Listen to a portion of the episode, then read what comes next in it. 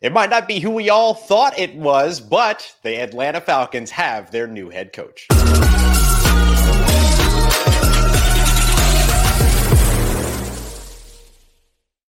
Here to help us break it all down is the illustrious host of the illustrious Locked On Falcons podcast, Aaron Freeman, here to discuss Raheem Morris, not Bill Belichick, being named as the Atlanta Falcons head coach. We're going to break it all down here for you. I'm Ross Jackson, NFL expert here on the Locked On Podcast Network. So, Aaron, let's start with the Bill Belichick of it all. I think that's where we a lot of people thought that maybe this hiring process was going. So, why not Bill Belichick in this situation?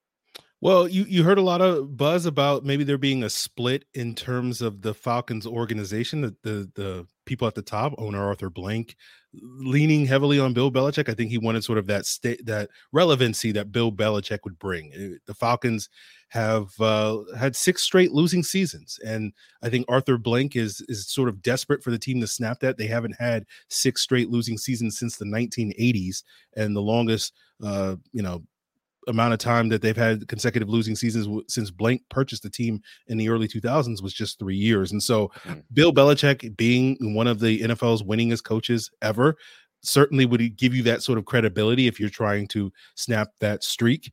Uh, but I think ultimately with the Falcons, Bill Belichick wasn't a right fit for the Atlanta Falcons. You know, the way that he has done things in New England isn't really the way that um, the Falcons do things from a culture standpoint. It's hard mm-hmm. to imagine Bill Belichick fitting into the city of Atlanta. yeah, uh, you know, when you think about those things, and I think you're looking at a team that feels like they're right on the cusp, right? I think that's a big reason why they moved on from Arthur Smith because they felt like, okay, this was supposed to be a season where the Falcons could be a playoff team, and they mm-hmm. just couldn't get over that hump. And it's not because they're broken or they have to completely revamp things. And I think if you went with Bill Belichick as, you know, as as alluring as that would be, like mm-hmm. you, he's going to come in and he's just going to completely blow up the Falcons and do things his way as opposed to the way that they're doing. And so I think Raheem Morris makes a lot more sense if you want to continue down the path that the Falcons are uh, with a rebuild and certainly fits culturally. And they have that familiarity. They know yeah. he's a really good coach given from his time in Atlanta as an assistant under Dan Quinn. He was the interim coach in 2020 for 11 games after Dan Quinn's dismissal and, and did a pretty good job given the circumstances at that time. And I think the Falcons look back at that and say, you know what, we didn't necessarily need to go away from Raheem Morris at that time and rewind the clock and, and pick up where they left off and let's get back into the win column.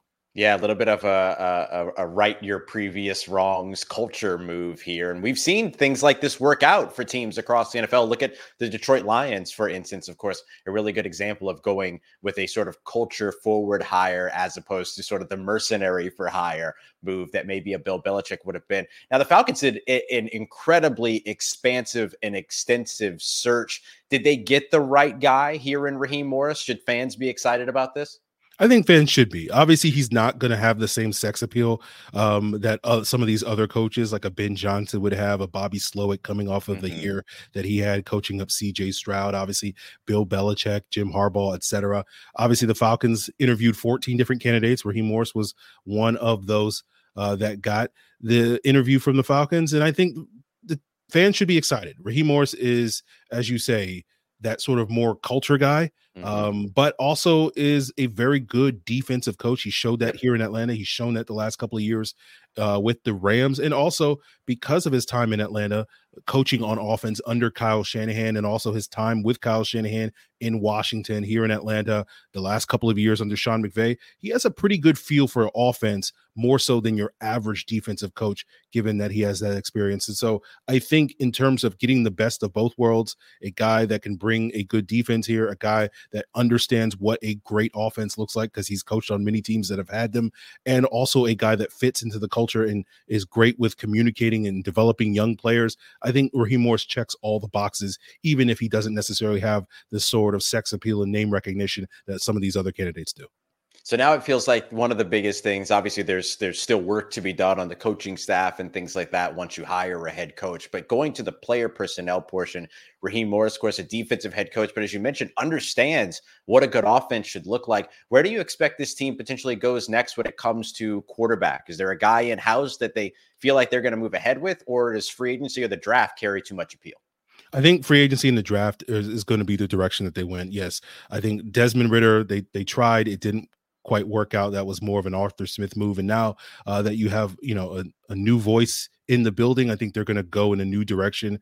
I would expect the Falcons to bring someone, some veteran in at some point in free agency, but I also think the Falcons will try very hard to get one of the premier prospects in this upcoming draft and and try to build this thing to the future, right?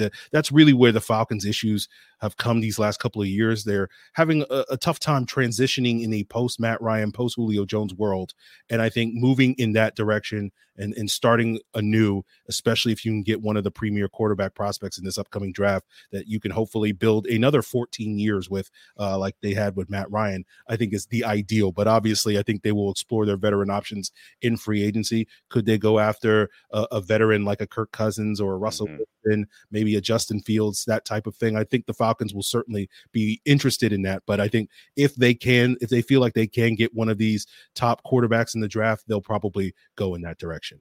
It's going to be a very, very busy, even much busier offseason than it's already been, at least for the Atlanta Falcons. And the best way to keep up to date with it is every single Monday through Friday and then some over at Lock Falcons with Aaron Freeman. Aaron, appreciate you so much for taking the time, bud. Absolutely.